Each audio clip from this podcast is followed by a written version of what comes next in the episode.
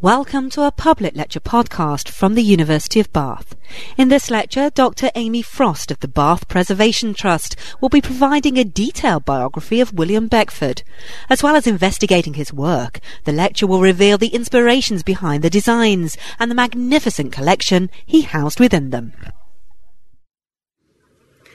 So, William Beckford is very well known for a, a series of things, and when you ask different people, they will know him for different reasons. So if you talk to a landscape historian, they'll know him because of the great uh, progress he made in particularly the picturesque and in landscape design. Talk to someone who studies literature and they'll know him as a writer of a great Gothic novel, one of the second, um, or the second Gothic novel written in, in English literature.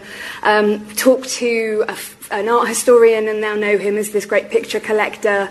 A decorative art historian, they'll know him as a great furniture commissioner.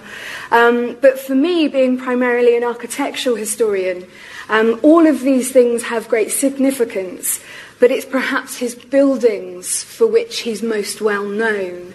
So, what I want to do is sort of take you through the, the buildings that Beckford either constructs or makes additions to leading up to his time here in Bath and give you a bit of an insight into the, the uh, inspirations behind them, where he gets his ideas from, but also what those buildings in turn then influence in terms of the development of British aesthetics in particular.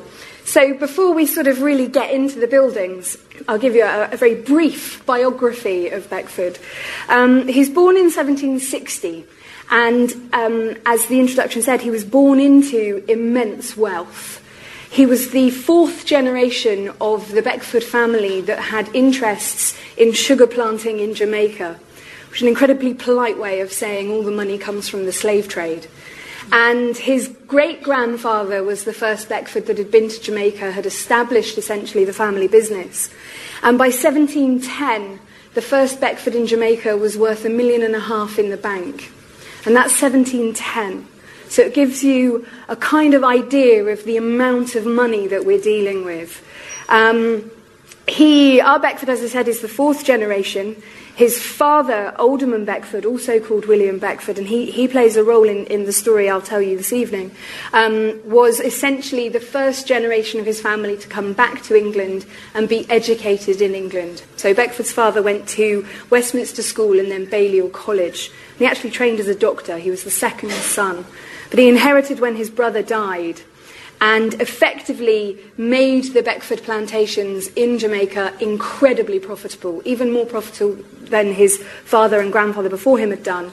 And then he uses that wealth to come back to England and carve a position for the family in British society. So he makes a very advantageous marriage. He marries into the family of the Duke of Hamilton, and he gets immense power for the family through politics. So Alderman Beckford is twice Lord Mayor of London, um, very, very influential Whig politician, uh, best friends with Pitt the Elder. Pitt the Elder is actually our Beckford's godfather. So, hugely influential family in terms of power, in particular power in the city of London. And of course, the key thing that this family needs is an estate. Because in the 18th century, um, the symbol of power, no matter how much you can have politically, no matter how much wealth you can have, the symbol of power is still in the ownership of land. And more importantly, for particularly people like the Beckfords, it's in the buildings you build on that estate. So the country seats, the mansions that are essentially the status symbol of your um, wealth, of your ownership of that land. And Alderman Beckford is a rather infamous character. Um, he was brash, arrogant, spoke in uh, Parliament with a Jamaican accent, um, was ridiculed in caricatures because of openly having two illegitimate families. Um, Alderman Beckford openly acknowledged 13 illegitimate children. So he gave his name to, in public, 13 illegitimate children. Um, so there was already quite a, a, a sense of celebrity about the Beckford family. And then our Beckford, William Thomas Beckford, was born in 1760 as the only legitimate child. And when his father died in 1770, he effectively became, for a rather short period of time, but he became the richest person in England. And Byron, when he writes Childe Harold, writes that Beckford is England's wealthiest son. And to give you an idea of the kind of money he had, up until about 1802, he was getting an annual income that fluctuated from between 35 and about 50,000 pounds a year. And as well as this infamous a million and a half in the bank. So it's a, a, an immense amount of money. And Beckford is being groomed to be the English gentleman. He's a nouveau riche family. He's being groomed to essentially elevate the family into the peerage. So the ambition of his mother, his godfather, his guardians is that he will get a baronetcy that his father missed out on getting. So he has this incredible education, but our, from our point of view, for what we're looking at this evening, the key things about his education are is he's taught by Alexander Cozens, the artist. And Alexander Cozens becomes Beckford's great mentor in terms of aesthetics. He's telling Beckford what to read. He's telling Beckford what pictures to look at when he's a young boy. Um, he travels with Beckford on part of his grand tour. Um, his son, John Robert Cozens, then goes with Beckford as Beckford's artist in residence when Beckford travels in Europe. So Cozens is this great influence on Beckford's aesthetic ideas. And the second um, part of his education that's incredibly important is Beckford claims he was taught architecture by Sir William Chambers. There is absolutely no evidence for this in the William Chambers archive. There isn't actually much of a William Chambers archive, but um, there's no evidence that he has any dealings with Beckford at all. It's purely Beckford telling us. And um, as June said, there are lots of myths in Beckford's life, and most of them he actually makes up himself. So I have a feeling this myth about William Chambers might be one that he generated himself. And I think he generated it because Chambers is the architectural tutor to the Prince Regent. And it is a sign of the best education that money could buy. So whether we believe it or not, it's slightly uncertain. He did own a, a copy of every publication that Chambers ever wrote, but, um, but so did lots of gentlemen, so we can't really prove it. Um, but key to Beckford and his architectural development is both the estate that his father purchased, what his father did on that estate, but also, very importantly, the travels that Beckford makes through Europe. So, this is his 21st birthday portrait painted by George Romney in 1781. And um, I always think of it at Upton House in Warwickshire. It's within the National Trust collection now. Um, I always think of this as Beckford's greatest piece of PR. Um, it presents this incredibly talented, incredibly educated, very, very charismatic young man. Um, by the age of 17, Beckford could speak seven languages fluently. He could read and translate Sanskrit. So he's wickedly intelligent. Um, and he presents this image of himself. I always like the irony of this in that Beckford was two inches taller than I am. So this picture makes him look incredibly masculine, very, very um, charismatic. He was actually quite thin. Um, and spoke with a slightly high pitched, affected voice. Um, unlike me today, I'm rapidly losing my voice, so you'll have to excuse me. But, um, uh, so he spoke a much higher pitch than I do. Um, and he's very aware of image and he's very aware of the uh, image he presents to the public in particular and he presents to his peers in particular. So this as a 21st birthday portrait is very important. Um, before he turned 21, Beckford had been on a two and a half year grand tour. He'd spent an awful lot of time in the Swiss Alps. And he'd spent a lot of time in the Swiss Alps with painters, writers, poets, the kind of people that are at the birth of Romanticism in Europe, really. And he's immersing himself in particular in the writings about the power of the natural world on human emotions. So he starts to develop a highly sophisticated aesthetic from a very early age. He then travels, as with all grand tourists, extensively through the Low Countries and extensively through Italy.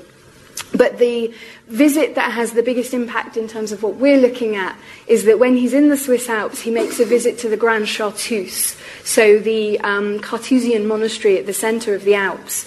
And this visit has a huge impact on Beckford. He talks about the approach to the building, seeing the towers of this building um, as you approach it through the hills and the sweeping power of nature around this building.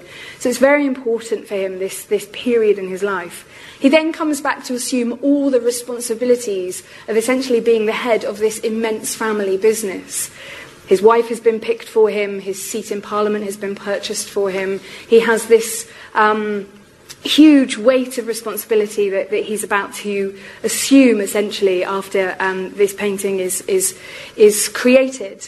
Um, he spends the early part of his life on his father's estate.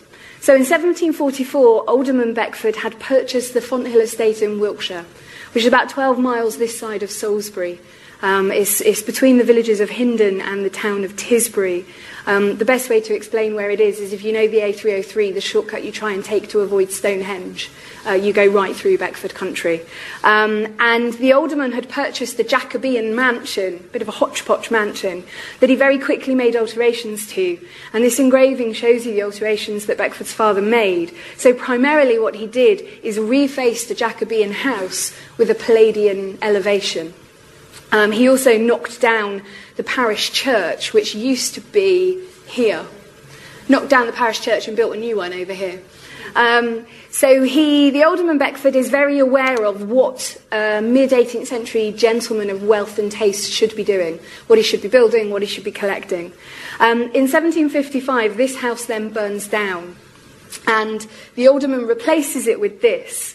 Um, very typical mid 18th century Palladian mansion, about twice the size of, of uh, Stourhead. So, pretty big uh, country house.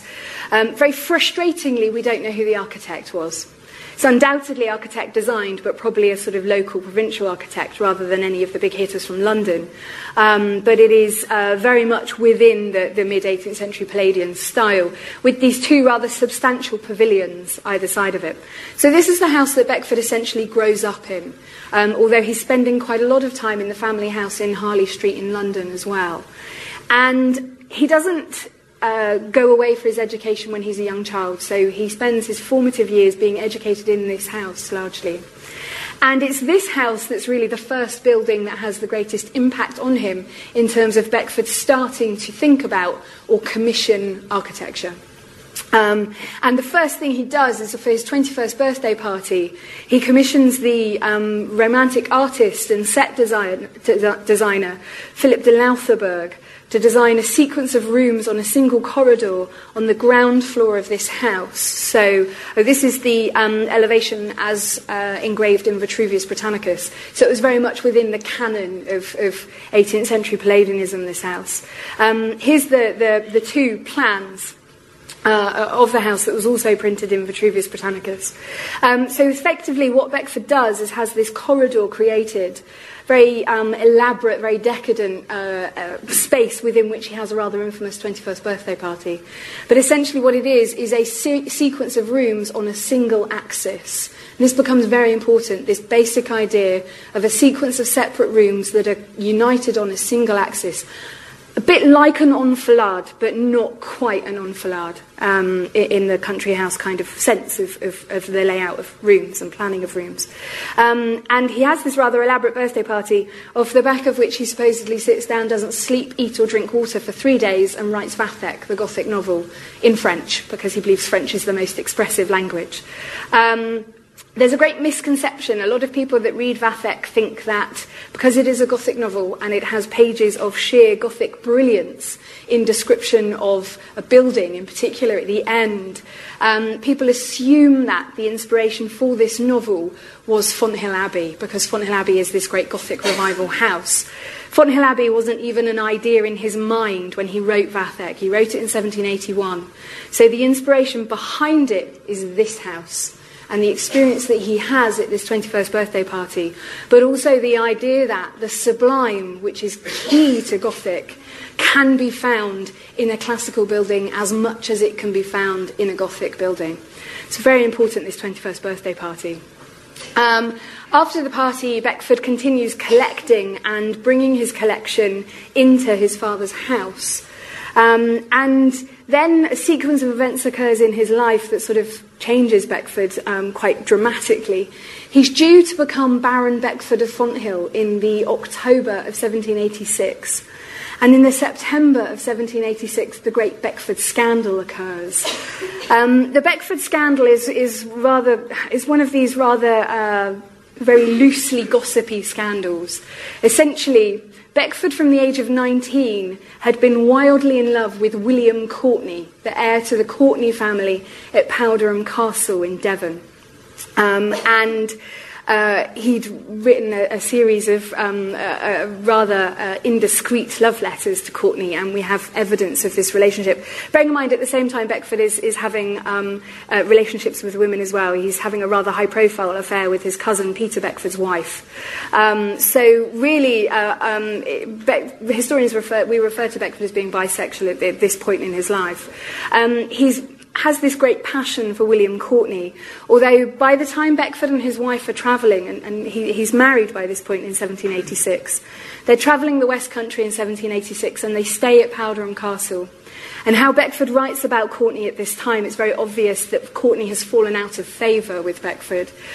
But the story goes, as the newspapers reported it, that William Courtenay's tutor was seen rushing from a room um, in great distress having seen something that he couldn't mention inside that room. That's about the extent of the evidence for the Beckford scandal. Um, bearing in mind at this time, sodomy is a hanging offence. So homosexuality is a hanging offence at this time. And if a case can be brought against you, um, you can be tried. And it's why so many um, uh, sons of, of families uh, fled to Europe. There's no evidence against Beckford, but the gossip is so strong in London. All it takes is one paper to say Mr. B, Mr. C, or some scandal, and that's it. His reputation is completely destroyed. And Beckford and his wife exile themselves abroad, and they exile themselves abroad to Switzerland. And it's Switzerland that Beckford had a great affinity for. Then, after the birth of their second daughter, Beckford's wife dies. This is the great turning point in his life. After his wife's death, he no longer has relationships with women, um, and he becomes increasingly misanthropic. Um, and reclusive. It's a mistake, however, to think that he becomes one of these very bitter recluses. Um, he's not. He can be incredibly generous, um, and he does spend a lot of time in the public eye, um, but he never quite has the same openness that he had before. So he essentially spends 10 years roaming Europe. And it's these 10 years that are incredibly important. And while he's abroad, he commissions through his mother, the architect John Soane, to make alterations to his father's house. And in particular, um, this corridor here. Um, if you see this corridor here that has the sort of um, shaped planning to it. Um, and what Beckford does is commissions Soane to design a top lit picture gallery. Because while he's in Europe, he's ferociously collecting pictures. Beckford was one of the first great British collectors of early Italian Old Master paintings. Um, although, unfortunately for us, in subsequent generations, most of what Beckford believed were old masters have been proven not to be. Um, but um, with the exception of a few uh, uh, incredible pieces, uh, Beckford owned an amazing um, uh, Bellini. Um, so what he does is commission Soane, who is at the beginning of his career, he's not quite a, um, a, novice, but Soane is not quite the great um, architect that, that, he becomes. And he commissions Soane to design this gallery, and this is the uh, early design by Soane for, for the gallery, and then this is the worked up drawing. Um, and for the Soane buffs among us, um, it is the first time that Soane uses the canopy dome or the pendentive dome um, the dome that he, he really uses as a signature motif within his work. Um, it's never built, this gallery, um, but, um, but it is the, the first instance in Soane's architecture of that particular kind of dome. And also, what we effectively have is a corridor built to have um, progression. Uh, um, projections and recessions to give it an idea of different spaces, but on a single axis, at the end of which, on a plinth, stood a statue. So it's the same idea as that 21st birthday corridor, sequence of rooms um, to make on a single axis. What Soane at the same time also designs, which apparently was made, um, was a great state bed for Fonthill um, House, um, which apparently was made and eventually was sold to an actor in Bath although the, the trail runs cold after that. We can't quite find where it went. Um, very obviously based on the Choragic monument of Lysicrates in Athens, so based on a, a, a Greek monument that we will see reoccur later on in Beckford's architectural career. Um, Soane is, is making these designs for Beckford, but dealing with Beckford's mother, not with Beckford himself, because Beckford is abroad at this time. And very little of it was actually created. But it shows that Beckford is already planning on coming back to Fonthill. He's planning on coming home. Um, and he does eventually return um, in the 1790s. This is actually a, a painting from 1791 of Fonthill House while Beckford um, is in occupation. This is when Beckford returns. And um, this house in Beckford's time became known as Fonthill Splendens because of the splendid things it contained. And he'd got rid of or siphoned out a lot of his father's objects because they weren't to his taste. And he was increasingly bringing in his own. And he was making alterations to it, not just by Soane, but also by James Wyatt. And Beckford is coming back to England in the 1790s and then going back to Europe. Um, in particular, he's coming back to bring back things that he bought from the sale of aristocratic houses the, during the French Revolution. Beckford was one of the only collectors that managed to get a lot of what he bought back into England. So he increasingly needs space to display this collection that he's creating.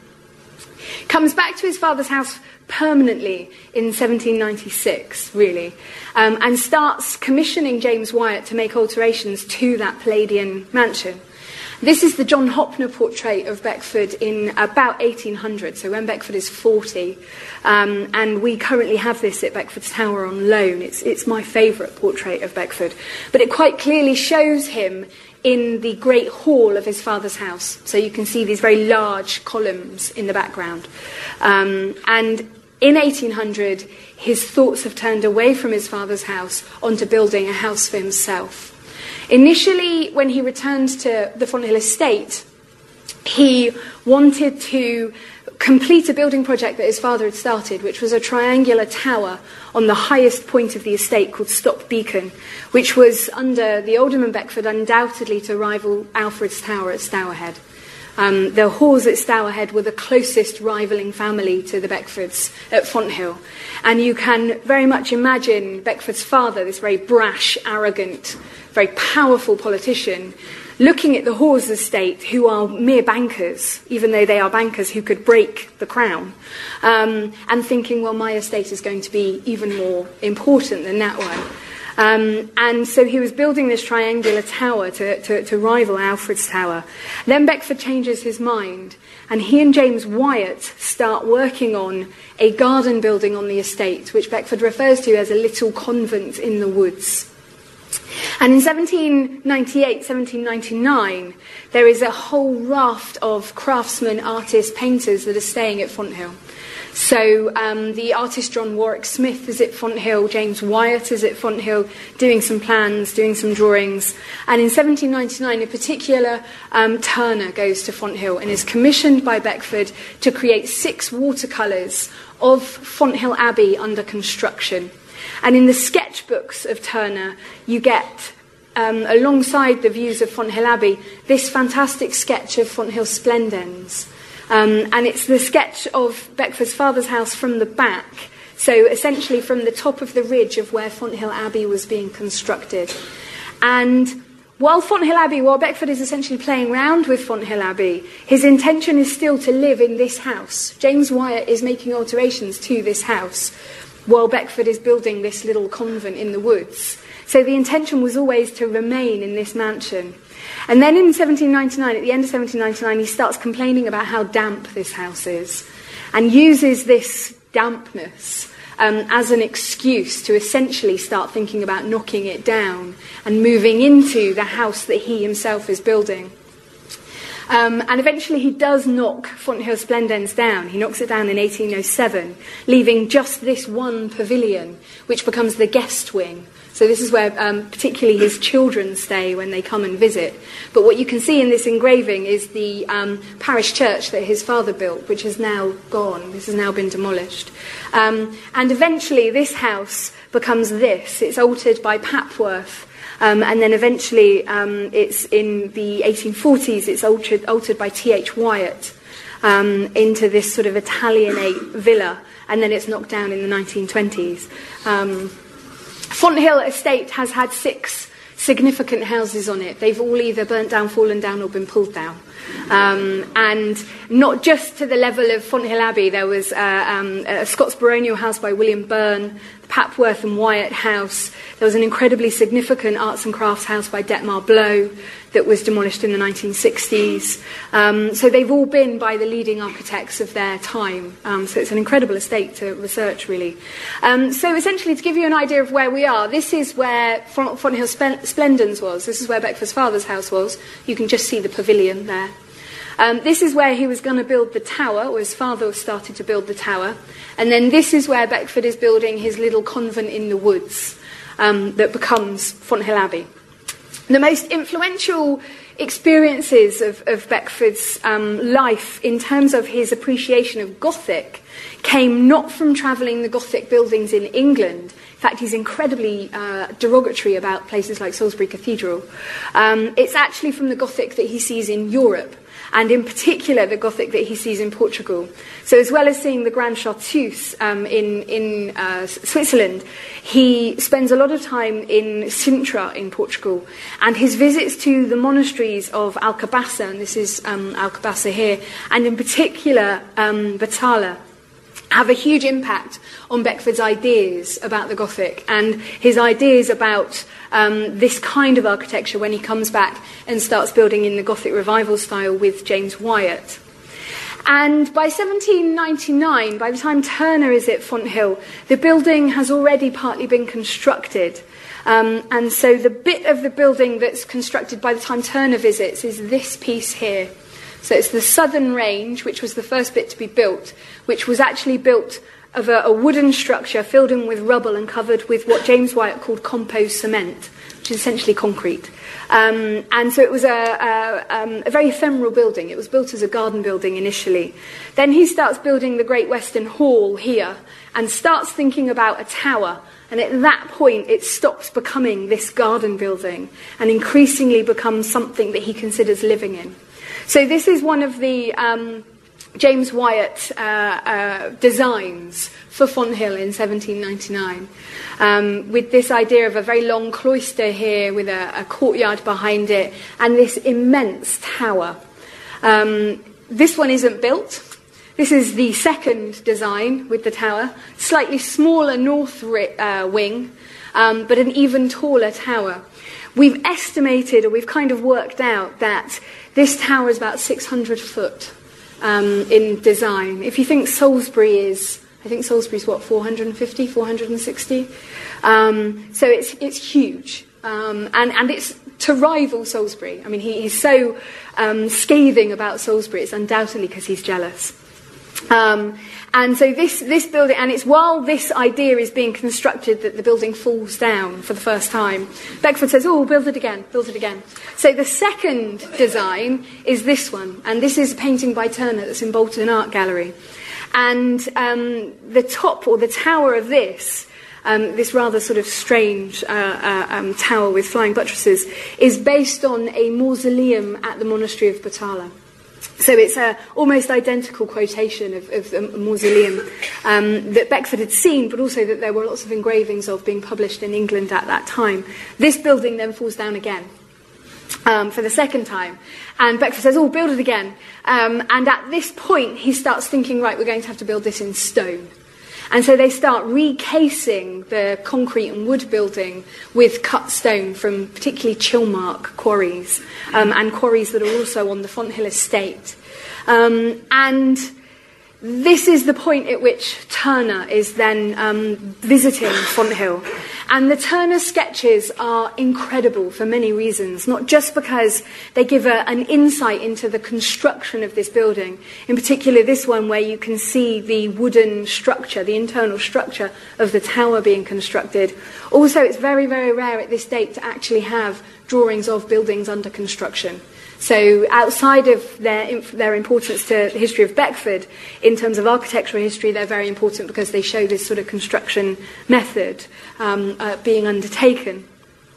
So, by by about 1800, um, between 1800 and 1804, um, the bulk of this uh, this part of the abbey is, is being built. So here's the original part, the first bit to be built.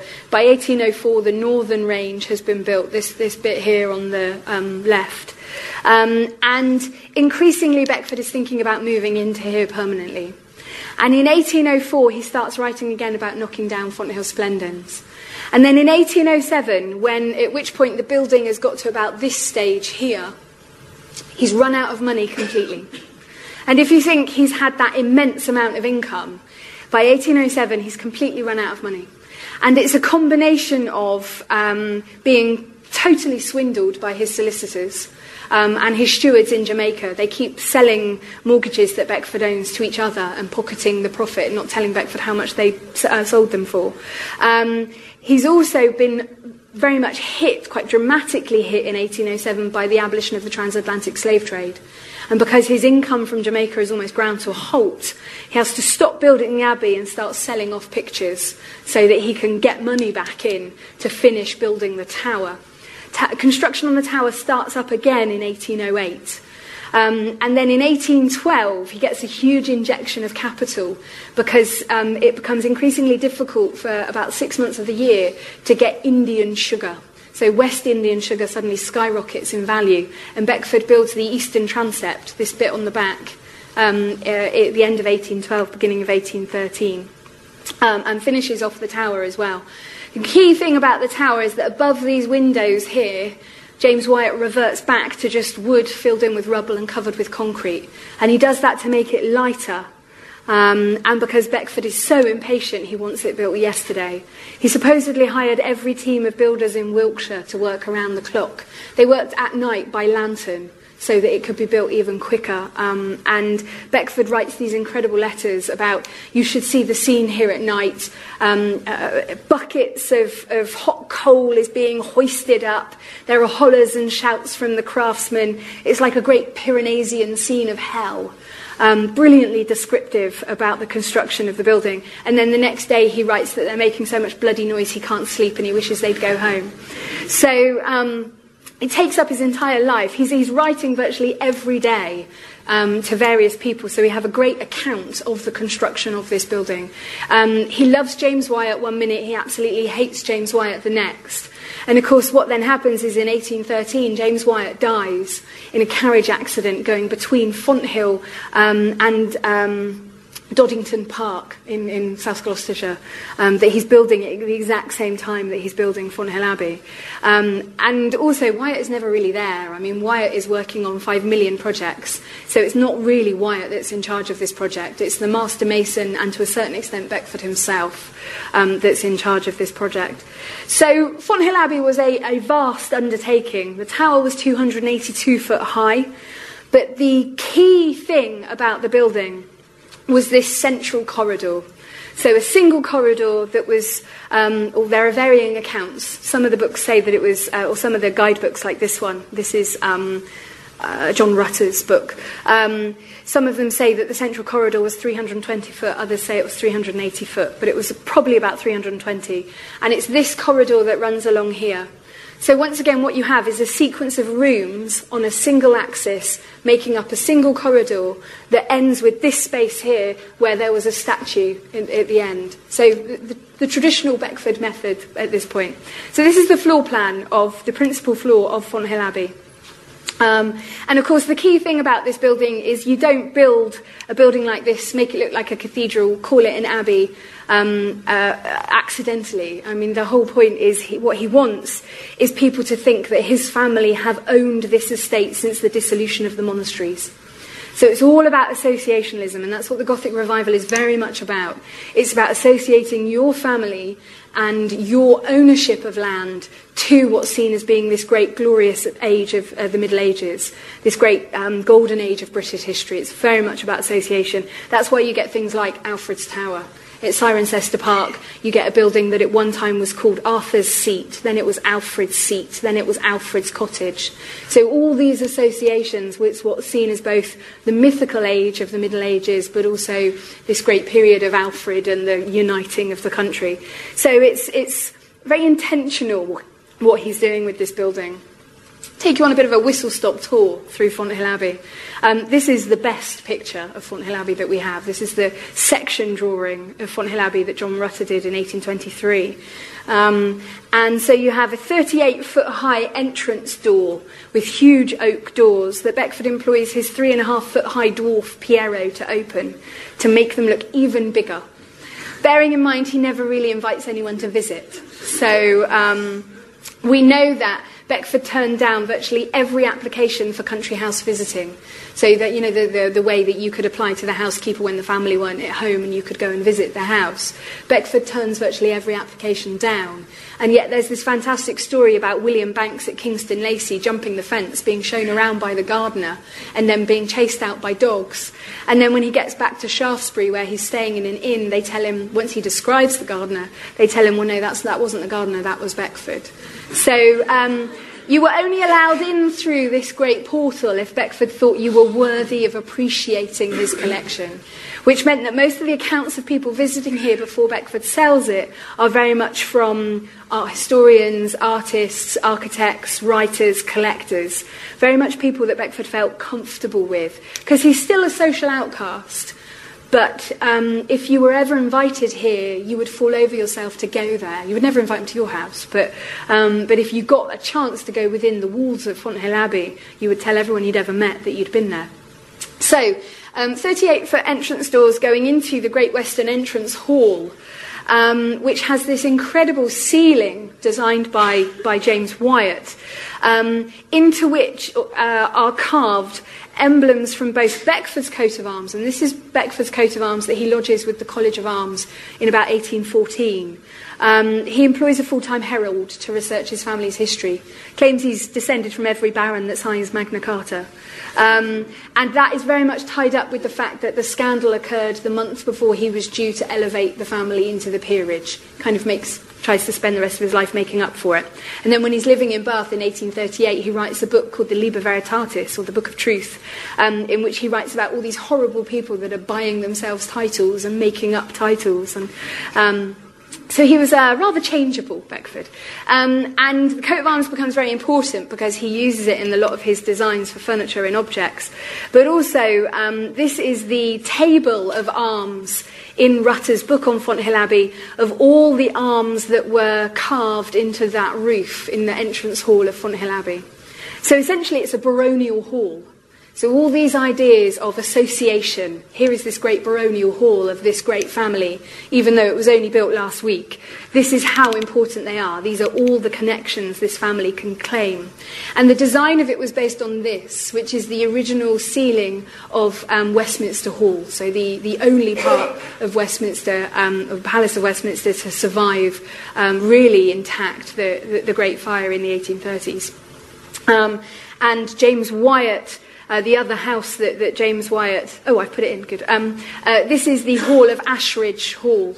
Um, that James Wyatt also designed. So, this is the closest way to sort of give you an idea of what this great hall um, at Fonthill would have looked like. Up the stairs from the hall, you would go into the central octagon, which sat below the tower. Halfway up the tower, there was this gallery that Beckford called the nunneries. Um, and just off the nunneries was the room in which Beckford's tomb was to be built, um, that Beckford claimed would be his uh, mausoleum. Um, and off this central octagon, then, are the rooms of this great corridor. Um, to the south, the St Michael's Gallery. Um, this is the cross section of it. Here's the end of the St Michael's uh, Gallery, looking down onto Bitham Lake. St Michael's Gallery decorated with lots of stained glass. Glass that Beckford had both collected, he was a great collector of Flemish glass, um, but also glass that he'd commissioned, and glass that he was commissioning to show um, the great knights of the Garter, to show great um, uh, kings of England, um, to create this space that is very much within the Gothic style, the Gothic revival style, with this incredible tracery vaulted ceiling.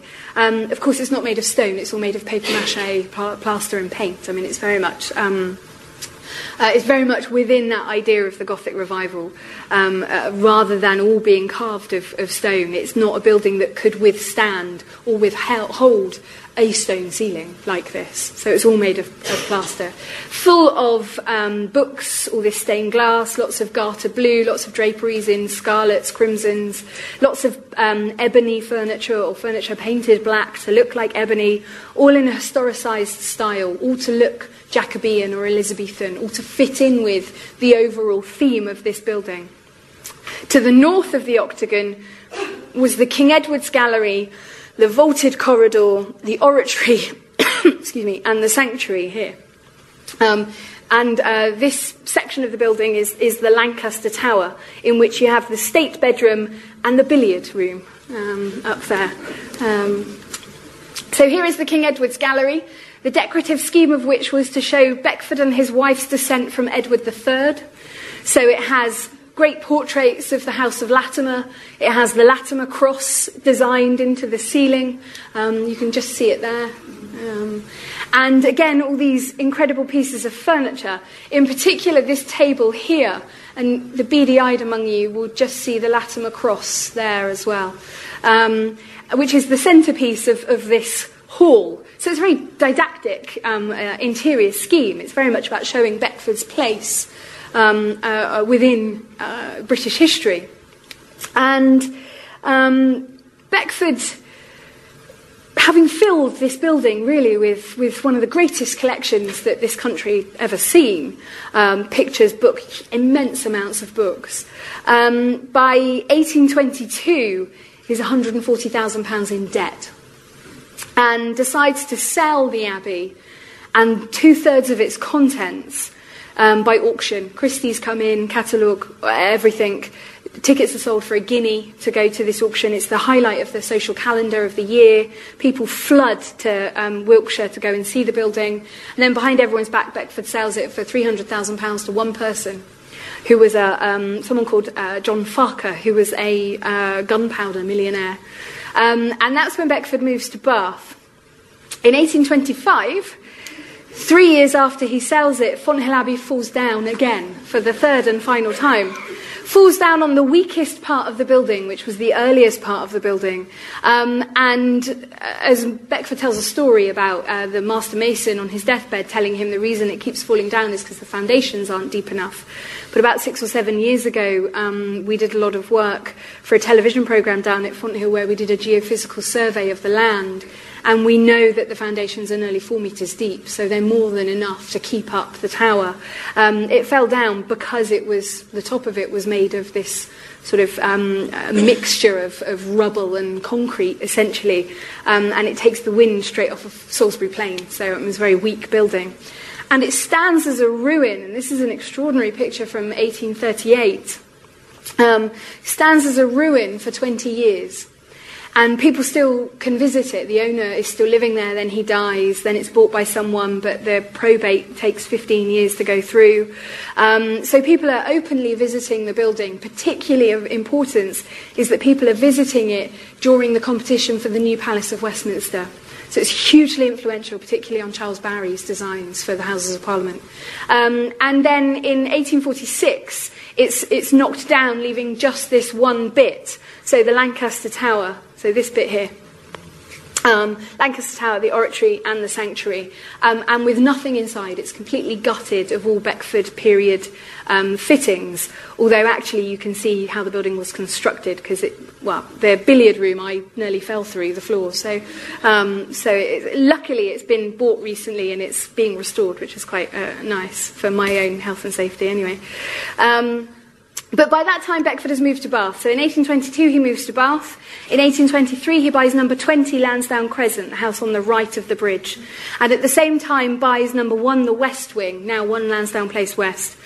And in 1824, commissions a, a local architect called Henry Edmund Goodridge to design the bridge that joins those two houses together. Then in 1834, he sells one, the West Wing, and buys number 19 Lansdowne Crescent on the other side. Um, from 1823, this is a rather homespun drawing, but um, in 1823 he starts buying up the land behind the back of Lansdowne Crescent. So he buys this piece of land here, the kitchen garden behind the mews. He buys this piece of land here, six acres on which um, Kingswood School is now built. And he buys this piece of land up here, which is now Lansdowne Cemetery, He also buys this bit over here. Um, so the Hare and Hounds, if you know Lansdowne, is, is there. Um, and he rents everything else and leases everything else, tells people he owns it, but he doesn't, he just rents it. Um, and he and Goodridge start again working on a great architectural project. Beginning with this gateway, which is the gateway to Beckford's garden, becomes known as Beckford's Ride. And um, over the last two and a half years, I've been working quite closely with the Department for Architectural Computing in the School of Architecture here um, at the university, um, in particular with uh, Professor Paul Richens and Marion Harney. And we have created an interactive computer model of this garden which includes all the buildings that used to be in the garden, and you can walk up it, which shows you what it was like before all the modern developments have taken place. Um, so you would start at this embattled gateway, beyond which Beckford would get on his horse and ride up the mile long journey up to um, the tower at the top. And originally, this style, which is kind of a neo Norman style, the neo Norman revival was very short lived, it only lasted about 10 years. But Bath has a very great uh, neo Norman building in um, Kelston. If you know the Tower House in Kelston, it's one of the key neo Norman buildings um, of the early 19th century. Um, so originally the tower was going to be in this kind of style. And the earliest drawing we have for a tower is by Beckford um, from uh, 1823, showing very much this idea of a Norman towered keep um, or a, a Norman building, um, battlemented building, but in, in particular those three windows are quite important. You can see those three openings at the top.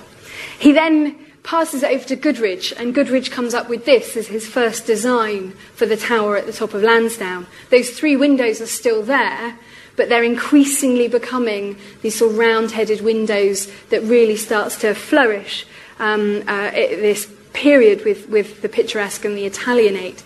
They're not quite sure about this one. They don't quite like it. They change their minds. This is the second design by Goodridge for Lansdowne Tower. The three windows have become these little arrow slit battlements and this loggia here. So that those three windows are still there, but it's increasingly looking like an Italian tower of those kind of fortified Italian hill towns um, that, that Beckford was so fond of.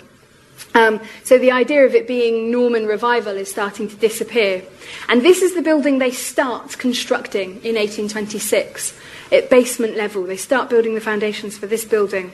And then the ideas change. And rather than building this neo Norman building, Beckford and Goodridge designed the building as built, so Lansdowne Tower as it was constructed between 1826 and 1827, which is a Greek revival building. Um, but it's very conveniently the Greco Italianate. So essentially, below the, the Belvedere that you can go up to, it's an Italianate tower.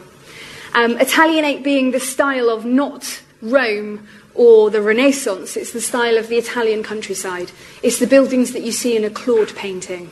And it's very much about the picturesque at this, at this point in sty- style, in form of buildings. And then, as with at Fonthill Abbey, the building got to this height. And the, the architect's son tells us that Beckford waved his arms around a little bit and said, I want it higher, build it higher. So on the top, Goodridge designs the lantern with the eight um, gold leaf uh, uh, cast iron columns, based on the Choragic monument of Lysicrates in Athens. So, based on that same source that Beckford had already had John Soane design a bed um, to look like. Um, so it's uh, a, a, great change for Beckford away from the Gothic revival, but this is a style that Beckford feels much more happy with, and it's a style that he's actually much more innovative with. Um, Abbey was an immense building, but in terms of innovation, um, it, it, wasn't as groundbreaking as, as, as, this building was in the 1820s. Um, and just to, to, show you that connection between the, the, Greek monument, on your right you have the um, Stuart and Revett uh, engraving of the Choragic monument of Lysicrates, and on the left is the Samuel Toulon drawing um, from the 1850s of um, the top of, of Lansdowne Tower that's at the Royal Institute of British Architects. So you can see where this uh, uh, inspiration has, has come from. Inside, it's fitted out with um, as much grandeur as Fonthill Abbey was, but on a much, much smaller scale. But what's important in Bath is that Beckford and Goodridge are designing and constructing pieces of furniture that are very, very architectural, pieces of furniture that are suited to the style of the building. Um, and furniture that, for the history of furniture design at this time, is incredibly avant garde. Um, I, I, stress that because we've just successfully purchased a piece of Beckford furniture for £280,000 um, that's just been returned to the tower a couple of weeks ago. So, um, which, uh, if those of you that are Art Fund members, I have to thank you for because the Art Fund gave us a rather hefty grant. Um, but it's very important in terms of its connection with Beckford's building these pieces of furniture um, and the significance that Beckford has in terms of the development of furniture design. So, largely by 1828, Beckford's architectural works have been completed, although he is continually fitting out the interiors of Lansdowne Tower. Um, and then in 1834, when he sells one the West Wing and buys number 19 Lansdowne Crescent, he embarks on what's really his final piece of architectural work.